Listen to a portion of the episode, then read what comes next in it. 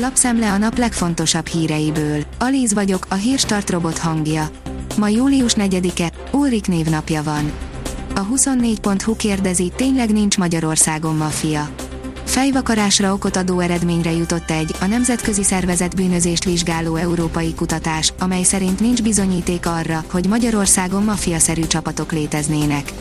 A Tangó és Kes új adásában arról beszélgetünk, igaz lehet-e ez a megállapítás. A 444.hu írja, a pápa vasárnap saját maga jelentette be, hogy Magyarországra és Szlovákiába látogat. Arról közvetlenül nem beszélt, hogy találkozik-e Orbánnal, de a hír vatikáni tálalásából úgy tűnik, hogy talán mégsem. Az ATV írja, Vadai válaszolt Kocsisnak, nem Brüsszel, hanem Orbán Viktor mondja meg, mit gondoljanak.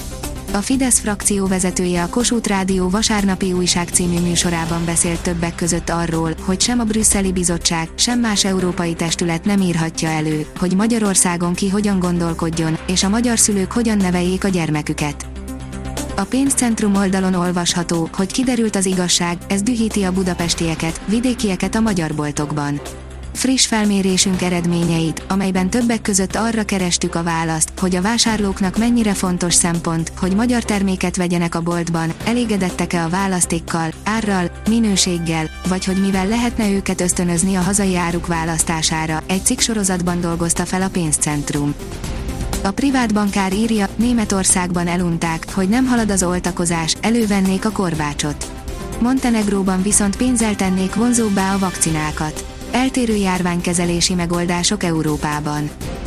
Az Autopro szerint túl sok a radar az úton, a kommunikációs protokollok lehetnek az orvosság. Egyre nő annak kockázata, hogy a modern autók radarjai között interferencia lép fel, aminek kezeléséhez a jövőben új megoldásokhoz kell nyúlnia a gyártóknak. A Hír TV írja, a Görögországba készülő magyaroknak kötelező regisztrálniuk kínai vagy orosz vakcinával oltottak is beléphetnek Görögországba, de nagyon fontos, hogy az utazás előtt minimum 24 órával online regisztrálni kell. Menekülnek Irakból az olajmultik, írja a vg.hu. A BP, a Lukoil és az ExxonMobil is szabadulna iraki érdekeltségétől az ország olajügyekért felelős minisztere szerint. A növekedés szerint elkezdődött a negyedik hullám Izraelben. Emelkedni kezdett a SARS-CoV-2 vírus okozta COVID-19 nevű betegség súlyos eseteinek száma Izraelben a járvány negyedik, a Delta variáns okozta hullámában jelentette a Jediót Árónó című újság hírportálja, a Inet vasárnap. Az m4sport.hu oldalon olvasható, hogy 11 versenyzőt idézett be az FIA az osztrák nagydíj után. Összesen 11 versenyző ellen indított vizsgálatot az FIA az osztrák nagydíj után. Nagy részük az utolsó körös baleset miatt kerülhet bajba. A vezes szerint F1 mégis átfesthetik az Aston Martint. Az Aston Martin szeretné, hogy a jelenleginél feltűnőbbek legyenek autóik a televíziós közvetítésekben. Tudod, hogy csak hazudik, súlyos vádak a teniszpályán, írja az Eurosport. Ajla Tomjanovics zokon vette, hogy Jelena Osztyapenko ápolást kért a harmadik szett végén, vitájuk később is folytatódott. Az m4sport.hu írja, Varam már a fizetéséről is megegyezett a Manchester United-del állítólag majdnem dupla annyit keres majd Manchesterben, mint amennyit a Real ajánlott. Erős melegedés zajlik le a hét első felében, írja a kiderül. Hétfő délutántól dél, délnyugat felől egyre melegebb, afrikai eredetű léghullámok érkeznek a Kárpát-medence térségébe.